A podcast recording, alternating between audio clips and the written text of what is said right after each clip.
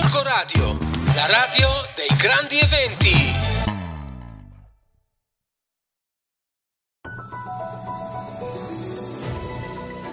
Buongiorno amici di Gorgo Radio e lettori del settimanale Radar, sono Stefania Colurgioni. Allora, se io vi dico promessi sposi, qual è la vostra reazione? Che faccia fate? Vi sentite già affaticati a pensarci o sorridete perché l'avete letto e trovato stupendo? C'è un motivo se ve ne parlo. Quest'anno e precisamente il 22 maggio ricorrono i 150 anni dalla morte di Alessandro Manzoni e Alessandro Manzoni, come anche i promessi sposi, hanno molto a che fare con la Martesana. Ve lo ricordate dove va Renzo quando scappa da Milano? Durante la rivolta del pane, passa proprio dalla Martesana, si ferma in un'osteria di Gorgonzola, raggiunge l'Adda perché vuole arrivare nelle campagne bergamasche dove abita suo cugino Bortolo. Ma parliamo un attimo dei Promessi Sposi. C'è da sempre questa diatriba su questo romanzo. C'è chi lo considera un romanzone ottocentesco che è troppo ostico per adolescenti disabituati alla lettura e chi invece dice che la scuola esiste anche per insegnare che le vette si conquistano a prezzo di fatica gratificante. Se c'è una cosa che però invece colpisce in questo gigantesco classico, un classico che ci unisce tutti perché tutti lo leggiamo a scuola e che ci rappresenta come popolo in modo insuperabile, è il fatto che ad ogni rilettura ci regala uno spunto di attualità che ci parla di noi, qui, ora, vi faccio degli esempi. L'incontro tra Don Abbondio e i bravi e poi il dialogo tra il sacerdote Perpetua aiutano a capire le dinamiche di una minaccia mafiosa, ma si parla anche di solitudine quando Renzo viene raggirato da Don Abbondio che gli parla in latinorum. Il latino, il latinorum, diventa strumento di sopraffazione sui deboli. I bravi lo utilizzano per convincere il curato, lo stesso Don Abbondio lo usa per trarsi d'impaccio disorientando e intimidendo Renzo, che dice non capisco questo latinorum.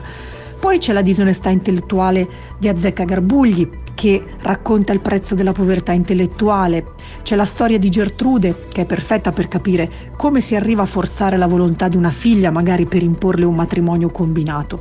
Mentre nel dialogo tra il cardinal Federico e Don Abbondio, dopo il rapimento di Lucia e la conversione dell'innominato, ci sono tante omelie, non sempre tenere, di Papa Francesco al clero. Insomma, i promessi sposi, a volerli rileggere con più attenzione, ci parlano ancora tanto di noi.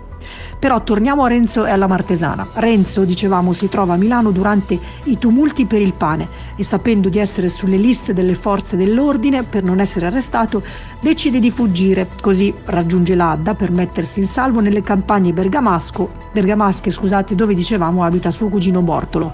Si mette sulla strada per l'Adda, si ferma in una prima osteria, poi in un'altra e dove? A Gorgonzola. Qui ascolta un mercante di Milano che riferisce dei disordini in città e parla della sua fuga. Poi Renzo esce dall'osteria e si rimette in marcia. Allora, a tutti viene in mente la fuga di Renzo nei Promessi Sposi, ma i legami col nostro territorio sono molto più intimi. Allora, su Radar trovate un articolo a firma di Alessia Stucchi in cui raccontiamo come, in occasione dei 150 anni dalla morte di Alessandro Manzoni, l'Ecomuseo della Martesana stia sviluppando un ricco programma di eventi, si chiama MAIMA, Manzoni in Martesana che vede la collaborazione di numerose associazioni del territorio.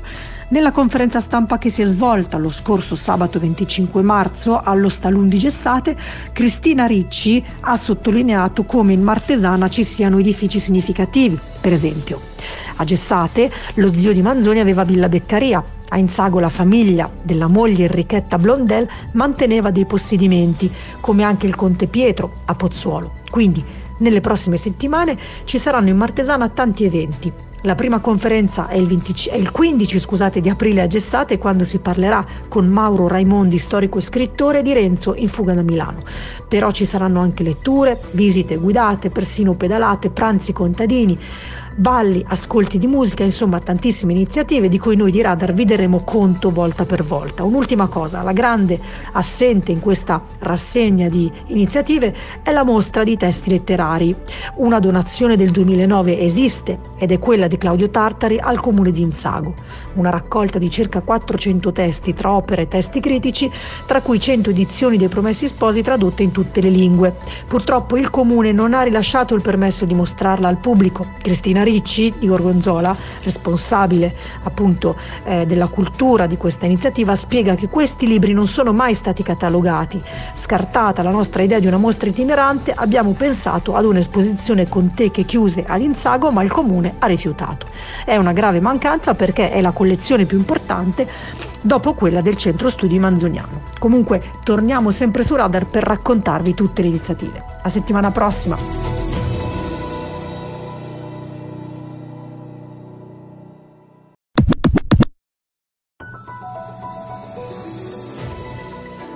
Daniele Fossati per il settimanale Radar. A Gorgonzola si avvicinano le elezioni, era atteso l'annuncio della quarta ed ultima candidatura in vista del voto del 14-15 maggio e questo annuncio è arrivato. Si tratta del candidato del Movimento 5 Stelle Antonio Zantonini. Però l'annuncio non è stato così banale come si poteva pensare, perché con il Movimento 5 Stelle correrà anche la lista della sinistra gorgonzolese. Faranno parte di questa lista gli ex di Fondazione Comunista e i membri di Sinistra Italiana, mentre i membri dei Verdi dovrebbero rimanere con Ilaria Scaccavarozzi. Si tratta di un colpo di scena abbastanza importante che ha sorpreso molto anche i membri del PD Settimana scorsa, quando Antonio Zantonini ha avuto l'ok ufficiale dal Movimento per la candidatura, ancora non c'era questo accordo con la sinistra gorgonzolese. Vi spieghiamo in retroscena sul numero che trovate in edicola, perché l'accordo è stato trovato di fatto nell'ultimo weekend. Non è un accordo nato propriamente a Gorgonzola, perché la sinistra e il movimento si sono parlate ai piani più alti, diciamo ai piani provinciali. Questo ovviamente è uno scossone che ha un po' sorpreso la coalizione guidata da Ilaria Scaccabarozzi, è vero che la sinistra non è accreditata di tantissimi voti, ma insomma in un quadro generale che parlava di una sinistra unita c'è una lista che ha deciso di correre con il Movimento 5 Stelle che a questo punto spera magari anche in ottica secondo turno di giocarsi un ruolo un po' più importante di quello del quale era accreditato alla vigilia. Ci sono tutte le ultime notizie della politica sulle elezioni perché ormai con il mese di aprile che arriva si sospende l'attività amministrativa della giunta Stucchi che quindi finisce il suo decennio alla guida di Gorgonzola e ormai siamo in piena campagna elettorale. C'è però anche una bella notizia di sport perché la Giana nel 2023 ha fatto un po' soffrire i tifosi andando a perdere 11 punti di vantaggio facendosi recuperare dalla Pistoiese che adesso è prima in classifica. Però nello scorso weekend non si è giocato il campionato per via della pausa, ma la Giana aveva comunque una partita da disputare, ovvero la semifinale in partita secca della Coppa Italia di categoria.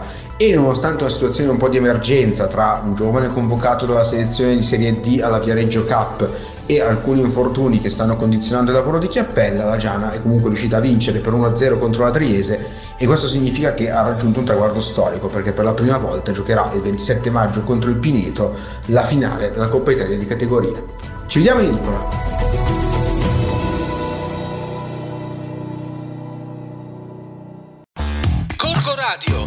Radio dei grandi eventi.